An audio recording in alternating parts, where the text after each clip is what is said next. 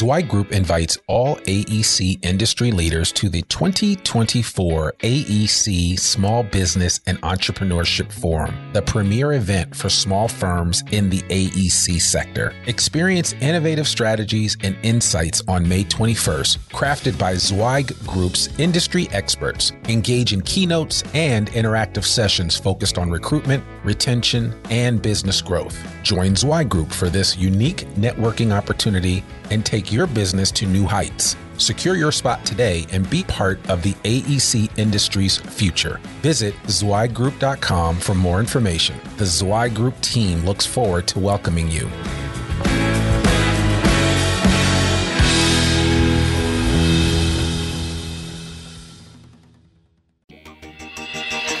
You're listening to a special edition Zweig Letter podcast, putting architectural, engineering, planning, and environmental consulting guru Mark Zweig and his team of experts straight talk in your ear.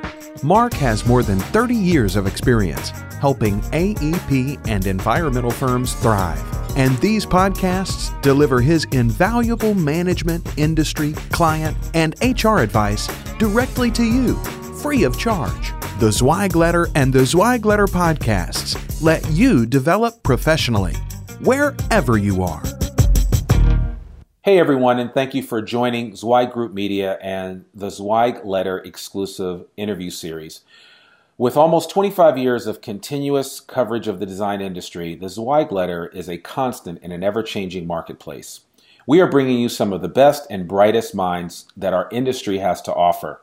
Today, I am pleased to welcome Ed Friedrichs, former president and CEO of Gensler, who will be joining us today. And consequently, Ed is also a contributor to this Zweig letter. So it's, it's aptly appropriate that we have him on with us today. Ed, how are you doing this morning? Wonderful. Thanks. Oh, that's great. Well, it's so good to have you. Well, Ed, I, I know we talked um, about having you on this show, and, and again, as I've explained to our audience in the past, and, and as I as I shared with you before we just started this uh, interview is that the purpose of the Zweig letter um, audio series and video series is just to kind of share uh, insights from the different contributors to the Zweig letter. Um, we've been uh, we've had a magazine that a newsletter format that has run for almost three decades now, and I, I can't believe that time has flown like this. Uh, but we've asked people like yourself and others to be a part uh, of the um, the tapestry that is the design industry when it comes to explaining and articulating different viewpoints that uh, that that peers in your industry have gone through or have dealt with, and situations and challenges that come up on a regular basis. And so, uh, I'm just excited to have you here today, just to kind of get some of your sagely advice and wisdom. Um, obviously, you've you, have you have had some time in the industry and and given that you are uh, are out of the day to day running of an organization like a Gensler, which is a worldwide company um, that impacts people on multiple continents, uh, it's it, would be interesting to hear uh, from you in terms of just your your view on things right now and the changing of the guard in the design industry. So, Ed, welcome. With uh, I'll give you a hearty welcome from uh, Zweig Media headquarters here in Fayetteville, Arkansas. So good to have you. Great. Delighted to join you. Yeah. So, listen, you know, I guess one of the first questions I would ask you is is is uh, why don't you just tell us, just give us a quick snapshot of of who Ed Friedrichs is. Just tell us a little bit about you, about your story, um, and and and why you know, I mean, why you know the design industry is so important to you. Fine. Um, I began my college career at Stanford in engineering, which seems a bizarre, but my father at the time said, "Dumb idea, kid. Architecture is low, uh, low reward, high risk, so stay away from it." so I dutifully did three years of engineering. Finally, my senior year, switched to to architecture. Uh, Stanford did not have an accredited architectural school, so I ended up back at the University of Pennsylvania for a master's degree, which was a great choice at the time. The the scion of the school was uh, was a wonderful architect, and so we, we I had a great time back there. When I came back to California from University of Pennsylvania, uh, it was just about like the recession in 2008. There was not a job to be found for an architect. So I ended up uh, working for a developer in Marin County in 68, 69 uh, fortunately had a, a, wonderful opportunity to learn about the development business, meaning he was his own general contractor. So I was negotiating the, the subcontracts uh, on his behalf to make sure we got into the houses what I was designing. Um, I met with the, the planning department to get uh, a tract map approved. I had to meet with the, the engineers in the county to make sure they approved the grading plan. Uh, I, I, customized kitchens for housewives. So it was, it was one of those wonderful experiences that taught me a lot about what's the consumer, in this case, we're selling tract houses, and what is the developer's point of view uh, about the design business. And of course, they're, they're, they're, if I talk to them about design, that was not what they're interested in. Will it make me money? Can I build it within my budget? Will it sell? Uh, so these were this was a great little bit of uh, tutelage that I needed at that time. So I ran into Art Gensler in a bar in Tiburon one night. It was just one of those crazy uh, circumstances where um, uh, I had presented a house that I designed for my landlord on a crazy lot in Tiburon. Uh, and it had taken us almost a year to get the thing approved. Uh, it wasn't fast in those days either in California. Uh, so I'd gone to the bar with my landlord, with the uh, civil engineer that had helped me uh, stake out the property lines. We, this, this, was a lot, by the way, that was given away in a new, with a newspaper subscription in 1915. So you can imagine the metes and bounds of the property were not very exacting. Anyway, this big guy's on a bar stool next to me, and he keeps bumping into me. Uh, and I finally turned to him. I said, "You know, if you'd like my bar stool as well, I'll go down the other end here." And he looked at me and said, Well, wait a minute. Didn't you make a presentation at the city council tonight? Yeah, I did. So, well, that was terrific. I really liked what you did and I liked the way you presented it. What do you do? I explained I was working for a developer. He said, Well, I've got a little architectural firm in San Francisco. Why don't you come talk to me? It was Art Gensler.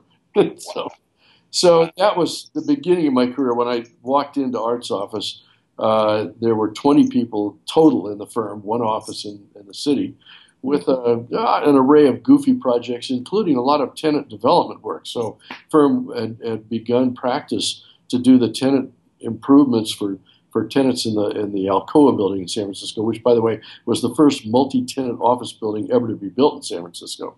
So it was a it was an interesting time uh, and an interesting piece of practice.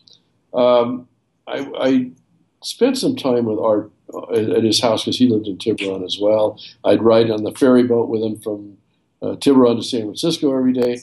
So we had a chance to really trade notes on a lot of ideas about what the practice of architecture should be like. And it was something we both agreed on. And that was that design has value to an organization. The, the value is if design is really well executed, it will improve the organization's performance. Now, in the interior design, it's fairly easy to see. If I can reduce absenteeism, if I can create an, an environment that encourages collaboration among the people in the organization, they'll do better, they'll stay longer, we'll have less turnover. So uh, that was that was one piece of one array of, of what we looked at. Uh, if we were doing an office building, A, will it lease quickly? Will it command a rent that is at a premium in the marketplace because of its design? Can it be built uh, according to the budget? I mean, we're, we were very much into creating designs that were effective and efficient to build. Uh, and we kept metrics on everything we did. We, we measured everything. Uh, we asked a client what were the what were his or her priorities, and then we we get the, the metrics at the beginning of the the process of doing a project, and then we measure them again at the end. So when we went to speak to a new client, we had an absolutely marvelous array of evidence. I don't know if you're familiar with the, the concept of evidence based design. It's used a great deal in the healthcare industry where uh, hospitals are very concerned about rates of infection, length of patient stay, uh, is the is the patient asking for a lot of painkillers or, or are they doing well in a post operative state? Evidence based design really creates metrics that allow you to measure the, the in, impact of a design feature or a design approach. So that was from a very early stage of my involvement with the firm and all of our thinking at the time was a big part of how we created Gensler. And I think to this day, you'll find that, that it's very much evidence driven, which means that uh, Gensler still does a tremendous amount of research uh, in, in, various uh, parts of, of the built environment just to see what are people looking for? How do we measure it? Can design actually cause that effect that we're looking for? So I think that that probably carried me through my entire career. That that very solid concept of how do we use design to impact the performance of the organizations that we're working for. Yeah, you know, it's interesting that you say that because I mean, it's a it's a tenet of of business in general, right? I mean, it's the idea that firms and companies need to listen to the to the customer and they oh, need to understand what the customer wants. Too sure. often we go and build these iconic towers and uh, iconic, uh, you know, uh, designs, and they're they're actually for the person designing or creating them, and not for the end user. That's and, true. Yeah, and it's it's a huge disconnect I think that we see uh, across business p- spectrums. But it's it's it's interesting that you mentioned that in the design industry that is that is it's got to be the the the biggest uh, buzzkill that you would have is that that someone would create something for you that's really not for you. Yeah, right. And that uh, that often happens. I hear that complaint from clients that have worked with another architect frequently, and I, it's it's a sad story in the design professions.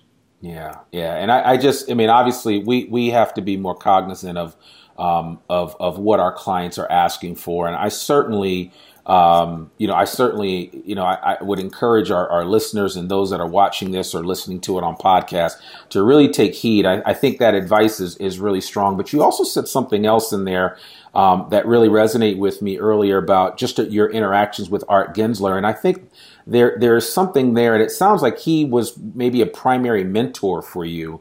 Uh, oh, as you got into the industry, would you speak specifically to the importance of mentoring and, and definitely with this next generation because you know I'm I'm personally I'm 46 uh, and I'm I'm beyond the millennial stage, but then you've got all these younger kids that are coming in in the millennial era that are that want to come into the design industry, and you know then you've got this group of people that are my age, and then we have people like yourself that have been there, done that, and and have the you know have everything to prove uh, and show for it. But the reality is is that mentoring is so important to help the next generation get a leg up, and it sounds like that's what Art did for you. Would you talk about that a little bit? Yeah, I think uh, Art Art was an interesting guy. Uh, I never, I, really at the time didn't think of him as a mentor, but I was learning tremendously every day with the firm. And I was I was a young kid. Um, I remember one day. Here's a, an example of Art's mentoring, if you will. Uh, he used to teach a, a, a two day course for the American Management Association on facilities how to design them, how to plan them, how to occupy them, how to get the best mileage within your organization. So I knew he had done these, uh, and he always came back with a couple of new clients from the audience, which was always fun. So one day he said, uh, "Ed, I want you to come down to LA with me. I'm going to do one of these seminars. Let's let's let's do it together." I said, "All right. Do you want to give me some uh, advanced material that I can study so I know what we're doing?" No, no, no. You you know it all. Don't worry about it. So we get on the plane to go to Los Angeles, and he hands me a binder about yay thick. Uh, and said, "Well, this is this is the course curriculum." I said, "Oh, geez, why don't you give me that two weeks ago?" So I started thumbing through it. And yes, indeed, it's things we talk about. We we talked about in those days constantly. So um, I, I, we get into the room, and as another guy teaching the seminar with him, who I'd never met before, really nice guy, um, and so he he started out with an introduction, and then Art said, yeah, I've got to go to a meeting. Will you please uh, do this next session? I said, What do you mean? What is it? He said, Well, here, here's a carousel of slides. We used slides in those days. He said, Here's a carousel of slides. It's about whatever the subject was. Just, you'll be fine. I finally saw him at lunch. By that time, I'd done two other sections. And then he did come back for dinner that night. Next day, he flew back to San Francisco, and I finished off the seminar. So, mentors, I think, have an obligation. I used to do this as well of tossing people into the deep end because that's the way you learn fast.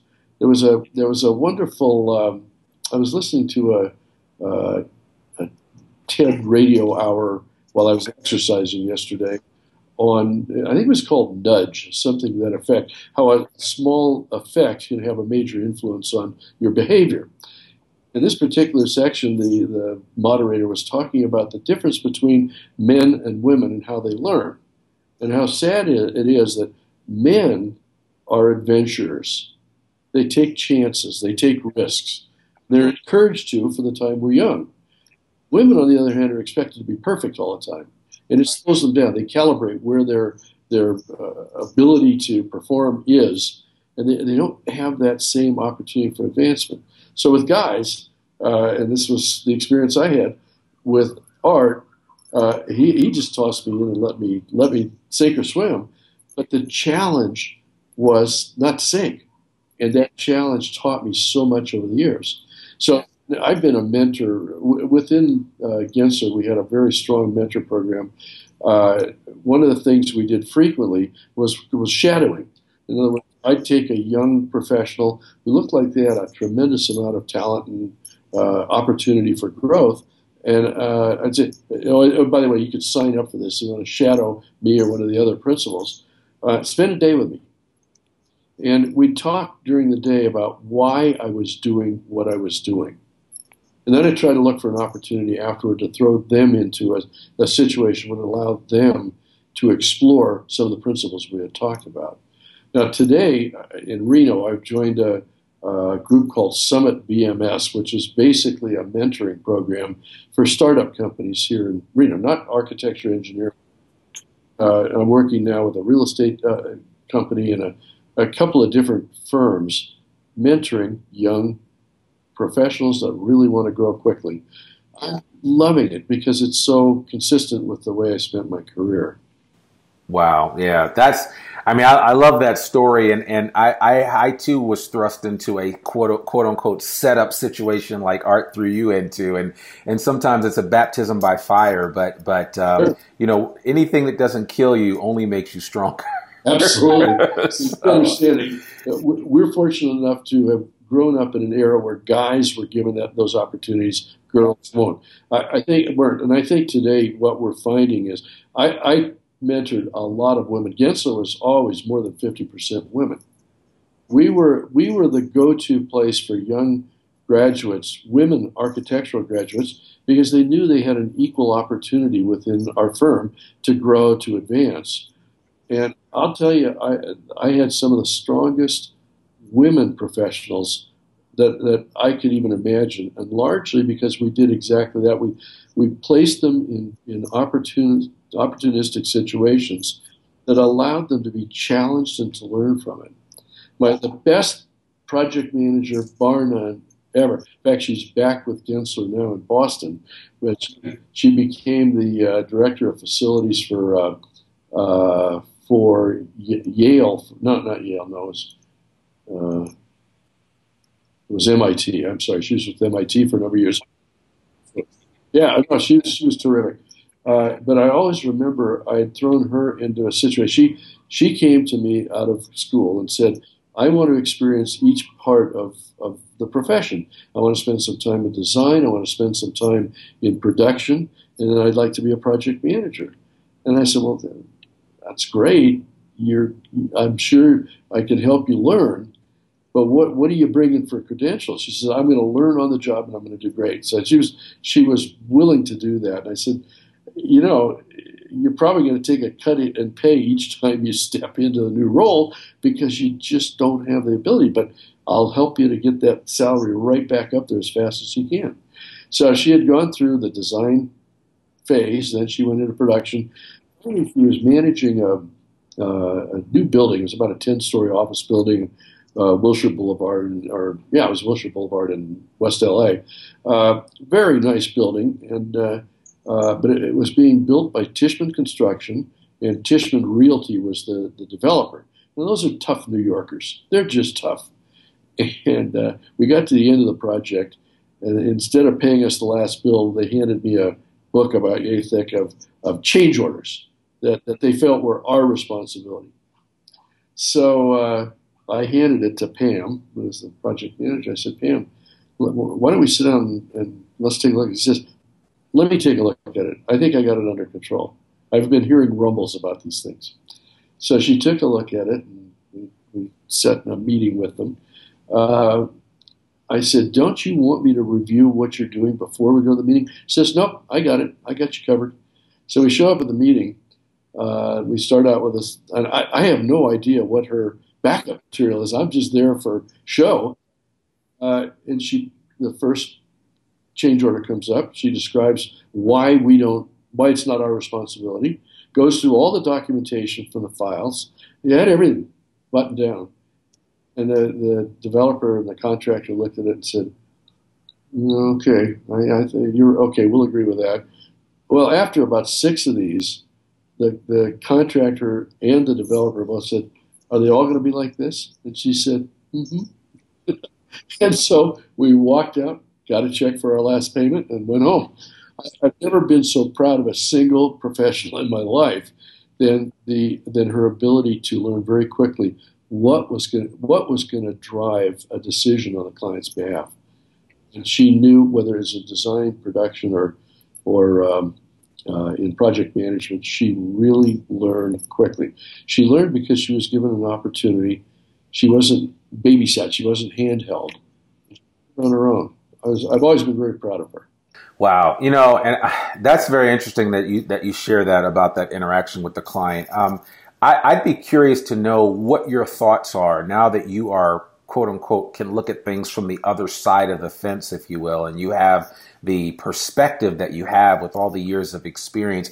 What do you see as some of the biggest challenges that that that young that that not necessarily young design firms, or but that design firms in general are facing in this day and age with everything going on? Well, I give you two that that uh, really resonate for me. One is uh, I moved to Los Angeles in '76 from San Francisco to open our office there.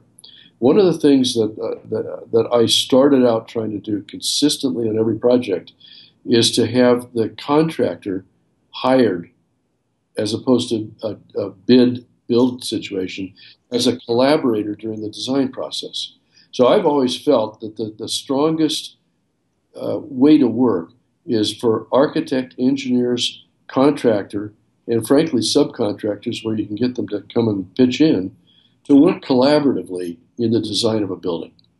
And I think in today's litigious society and the, the, the challenges of everybody's looking for a way to take some skin out of your hide and put it in put it in their pocket, uh, the, the I would love to see this profession shift toward design build, whether it's a formal single enterprise contract where one entity is, is responsible for design and construction. It doesn't matter. You can. We never had a design build contract where either we were the prime. Uh, we did a couple where the where a, a developer or the contractor was prime. Those worked out less well, quite honestly, because it, it was less collaborative where it was collaborative and to the clients and our mutual benefit, we were doing better buildings at lower cost and higher performance by working as a team. If you if you take that as a concept, um, I, will give you I'll give you an example of how this works. We were doing a um, five story, very nice um, mission style building on the, the Warner Brothers campus in Burbank. Uh, it was to be a building for talent. So uh, this is producers, directors, and so forth. Uh, one of the issues was a very tight budget, and contractor was on board. We worked very closely all the way through until we got to a guaranteed maximum. One of the things I was get rid of that.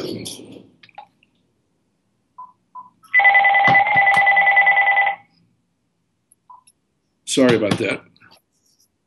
Uh, one of the things that I was most concerned about uh, was we had the budget was so tight we, we didn't have a really high performance glass in the in the building. So that meant that you have uh, oh, and then these were talent people. They like uh, incandescent lamps. They don't like fluorescent lights, which right. generates more heat in the room.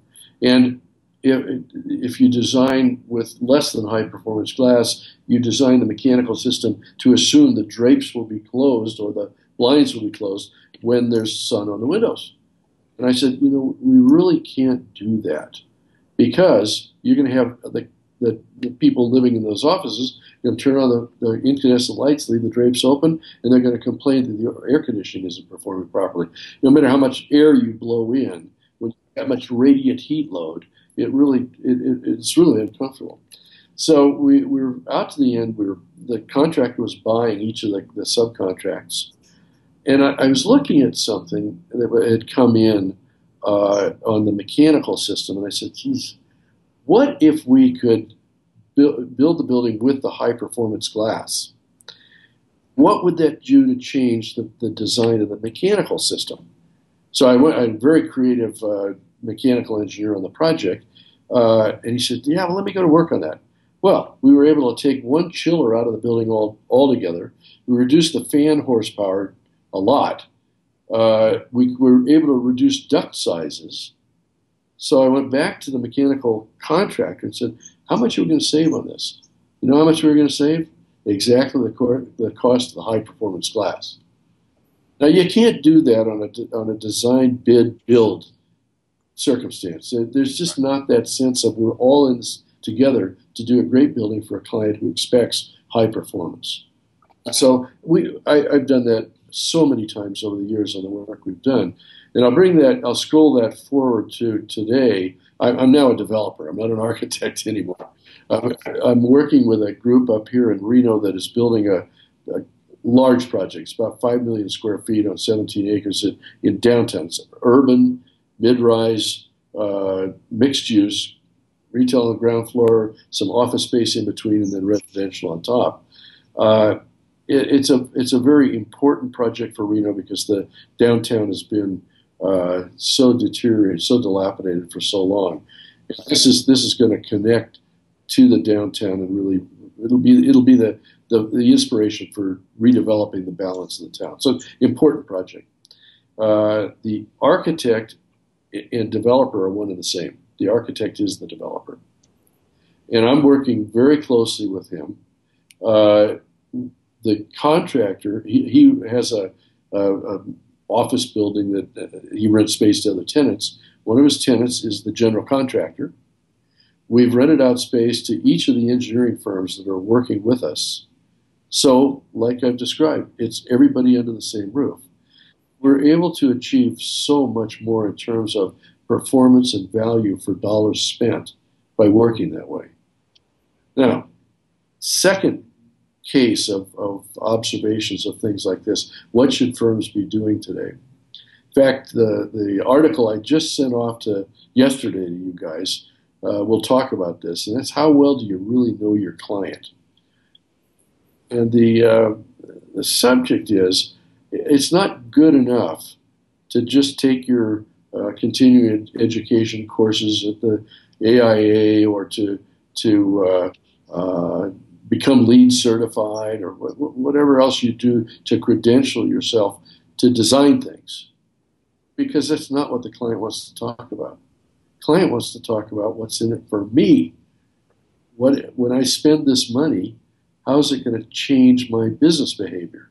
All of our uh, pitch from the very beginning had to do with design has value to alter people's behavior. How do you, how, how is this going to work? To do that, you've got to know your client's business so thoroughly, as if as if if you started working with your client tomorrow, you, you would be able to be effective, as you know how their business works, who they're selling to, uh, what are the problems of producing whatever it is that they're, they're delivering as value to their customers or clients. Uh, how, how, do you know? You got to dig deep. I, I mentioned Warner Brothers. We did a tremendous amount of work for, for the film industry over the years because we're in LA. That's that's a major industry in LA. One of the things that, that I figured out very quickly, one of our first clients down there was 20th Century Fox, now 21st Century Fox, but um, you had to learn how to work with talent. Talent in a movie studio means producers, actors, directors, huge egos. all they want to talk about is what they're doing. Uh, here, here's a story. Mel Brooks just turned 90. So one day I'm walking through the executive office building with a roll of drawings, trying to figure out how we are going to reconfigure it to put more people in it. And his arm grabs me and pulls me into the into the office. And I look around, it's Mel Brooks. And he, he says, What are you doing? And I said, Well, we're, we're going to do some reconfiguring. Are you going to move me? I said, No, we're not going to move you. We're just trying to figure out how to use this building most effectively. And so he says, Well, come on in. And then he began to explain to me how he worked. His office was a suite. It had a secretarial area, a little reception seating, and then he had his office. And he said, he said, well, here, here's how I work.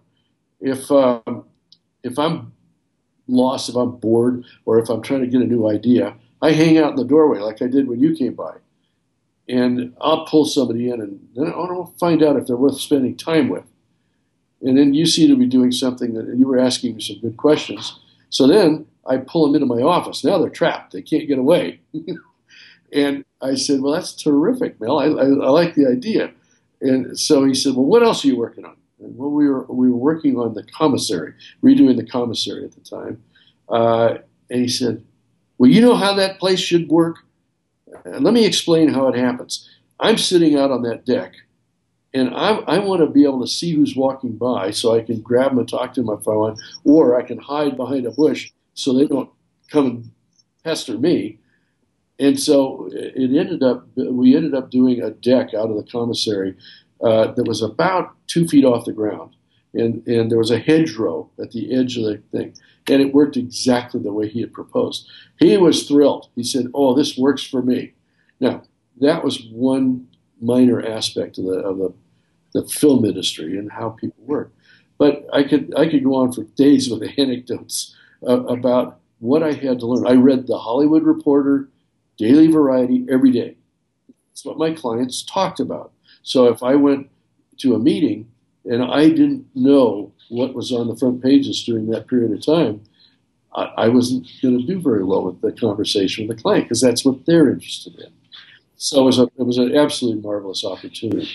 That's that that station that everybody listens to, WIFM. What's in it for me? And uh, it, and uh, it's it's. I'm glad you mentioned that because that is that is a major issue in our industry, and I know um, even when I'm working, you know, as the director of executive search here at Zweig, one of the things that uh, I'm always encouraging the, the, the, the, folks that work with me on my team is to learn the industry, understand it, and understand what our clients need more yeah. than anything else. Because, and I think we've done a good job at that as a, as a company as a whole in understanding. I mean, that's one of the reasons that I've always resonated with Mark Zweig and just in, in, in, his advice because Mark gets it and understands it. I'm always amazed at just his grasping of, of even minute details of how a firm operates and works.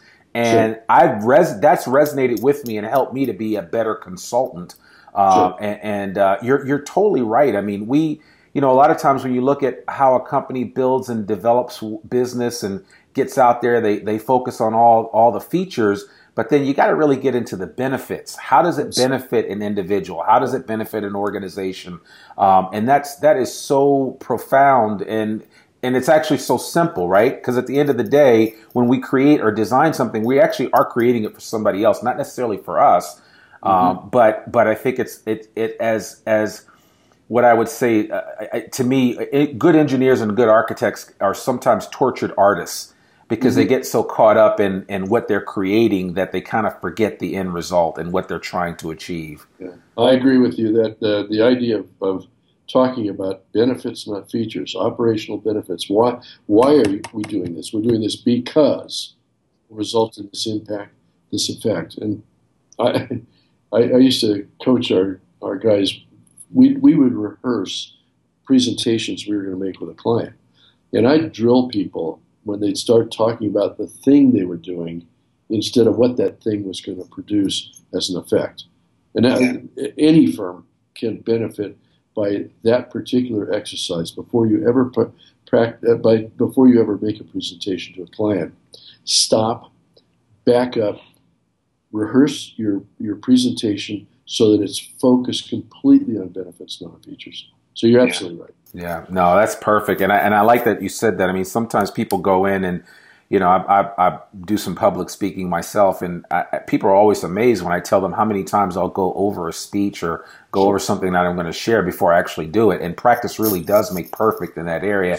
I think a lot of companies and individuals that are all constantly going out to pitch new ideas, pitch new projects, they that's an area where if they just slightly improved, they would increase their chances of landing projects uh, uh, uh, at a much higher level than if they just kind of go in and wing it, if you will. And some people feel like, oh, well, just because I'm I'm a great speaker, I feel like I'm a good speaker. People have told me I'm a good speaker, but I always practice. I don't allow that, you know, what people have said about me to get to my head because I know that I've got to always be on my A game, and to be on my A game, I need to know my material cold one of one of the tools we often used uh, with, with, clients that we were going to be working with over a period of time who didn't have particularly settled ideas about what benefits they were trying to achieve was we'd, we'd make a, in a sense a map of, of the concepts. Basically it's a big piece of butcher paper up on a wall. And we'd map out what was important to them. What were their what were their hot buttons? What did they measure? What were they what were they worried about? What were their biggest fears and then every time we a presentation, we'd pin that thing up because often their priorities had changed. In a couple of months, something new came up to bite them. And so we'd, we'd annotate that, that, that mural uh, and continue to monitor it as we went along. Clients would come away from that kind of an experience with an entirely different mindset about what an architect does because they really felt like we were working for them not for not to achieve what we wanted to achieve. Yeah. Wow. No, that you know that's perfect. I I um I mean that makes so much sense, and and I think and I'm hoping that people that are in the listening audience will hear what you're saying because it's, it's just some really good advice that, that in any industry you could benefit from uh, if you focus on on the end result and who you're serving as opposed to uh, you know what you guys or when I say you guys what, what, what a firm is trying to achieve and accomplish. I mean again it's ultimately through uh, what a client uh, would need at the end of the day and so. Um, if you, you know, it's really funny that I wrote a book about mm, only 10 years ago now was just after I left Gensler, uh, called uh, Long Cycle Strategies for a Short Cycle World. And the, the concept of the book was we need to always be thinking long in our relationship with our, each other, with a client, uh, and yet we're driven by short cycle demands so frequently in, in our interactions. And so I, I was thinking about, as I was writing that book, I thought, am I writing for architects? I thought, you know, I'm really writing for creative enterprises. Then I started thinking about creative enterprises aren't just design firms or ad agencies.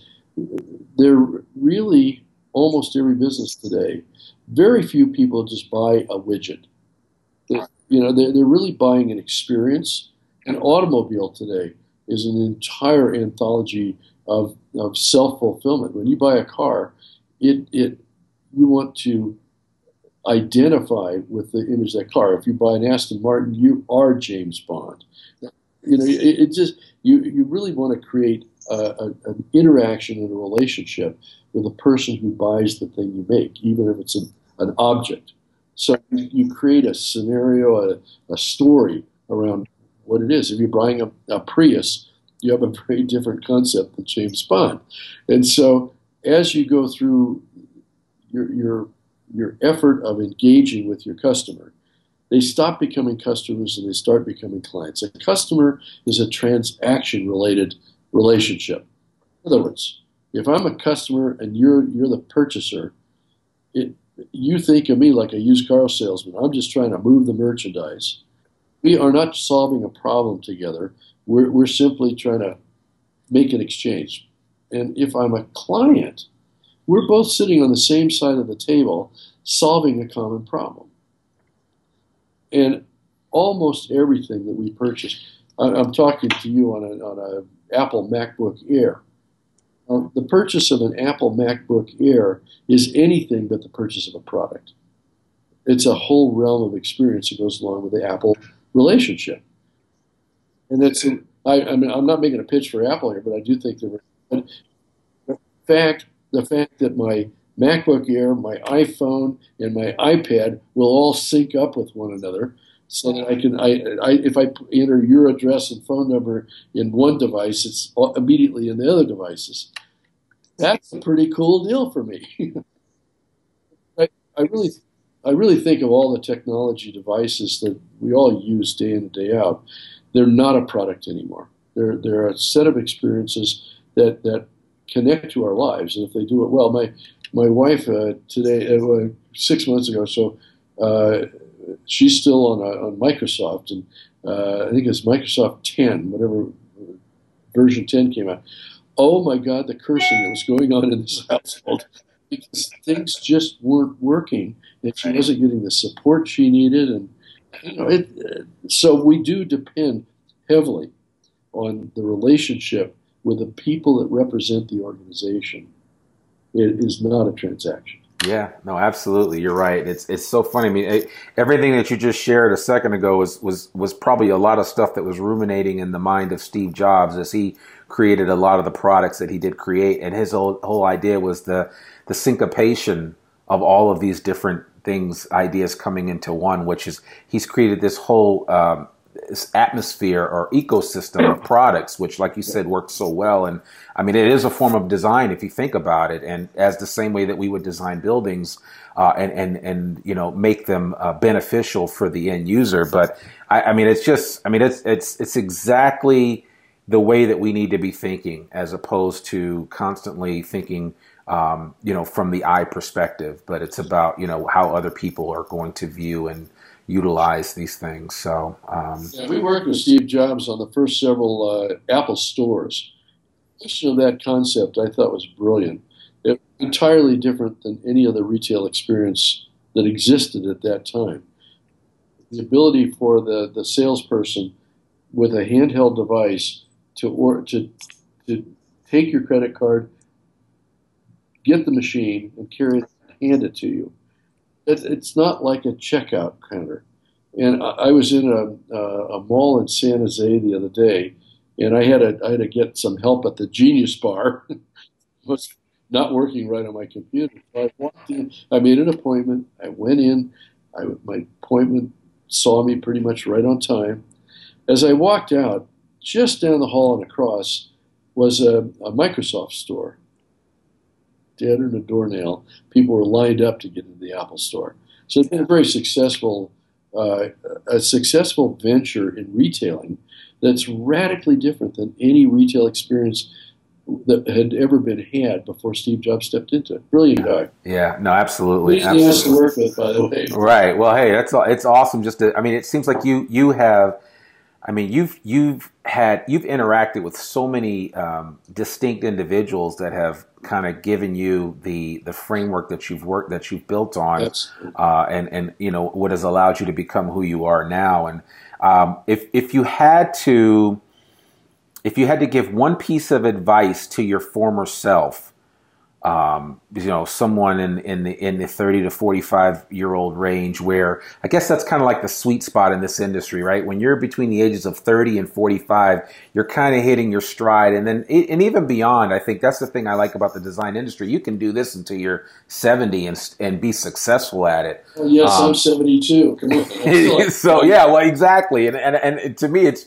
you know that's when things are just really starting to, to perk up, and and as they say, 70 is the new 40 or something like that whatever. But the bottom line is is that um, you know we're able to to there is a sweet spot. So if you could give your former selves one piece of advice, uh, what would it be? Well, you may not believe this, but when I, when I was a young professional, I was pretty shy. I, I didn't have the ability to speak in public, I, and and yet I knew that this profession demanded that I would have to make presentations to planning commissions and architectural review boards and city right. councils. So I, I, I was going to have to be in front of the public. That little city council meeting I described that Art had seen in Tiburon all those years ago, I was shaking in my boots when I was standing in front of that council. I, I was just scared to death. So I knew I, I had to improve two things. A was my get over my fear of standing in front of an audience um, and the second thing was being able to be articulate where I was not speaking from a script. I had to be able to speak spur of the moment to respond to questions and so forth.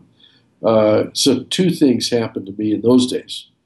One is we got a dictation system in the office, had a central recording device that a couple of secretaries would take stuff off, and then we each had a little handheld, like almost like a telephone that we, we could dictate into backup for. Uh, I used to write everything out longhand and then hand it to a secretary to type up. I thought, now here's an opportunity to learn to compose my thoughts. So I worked really hard to write outlines of what I was going to write in a contract, in a specification, in a letter, yeah. and then dictate it, which meant I had to be composing in real time. And it took a while, but I got through that aspect. The, the getting up in front of people without without trepidation, the, you, that you just have to do, but you can get great coaches. I've sent a lot of people through Dale Carnegie over the years. Most of the clients that I've consulted to, if I if I detected a, a shortcoming in their ability to make a decent presentation, I'd get them to do the Dale Carnegie, Carnegie course in the office.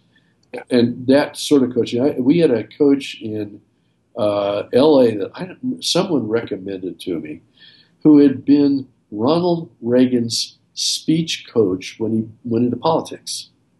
A little short guy from South Africa, smartest guy I've ever met.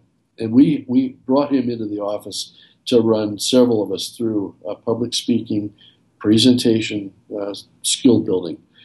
Using video, by the way, the hardest thing you ever can do is watch yourself in a video recording. And so this helped us because that's the way he did it. He, he, would, he would tape us, and then we'd critique each other. If you once you get over your fear of seeing yourself on television, what you can learn from that experience is gigantic. So that was a those I I look at architecture, engineering, anything where we're interacting in this kind of client re- relationship as a series of, of conversations that have to feel so comfortable to you. No, no, matter whether you're standing up in front of a board of directors, if you're presenting to a council, you've got to, you've got to be at ease. You've got to be comfortable, confident, and it's all about fe- benefits, not features. You know, you have to train. You have to train that spontaneous response to questions that come up to zero in on what the client's interests are. So those, those that's the that's the advice I've given everybody since I shook myself out of my malaise about public presentations and kind of got over it. Yeah, that's awesome, and it's so funny because you know we're always talking, and, and I'll we'll, we'll close with this. But whenever I go and, and we talk about um, different candidates that we're recruiting, and, and you know, a client will always ask, "Well, is this someone that I can put in front of a client?" Right? That's a right. big deal.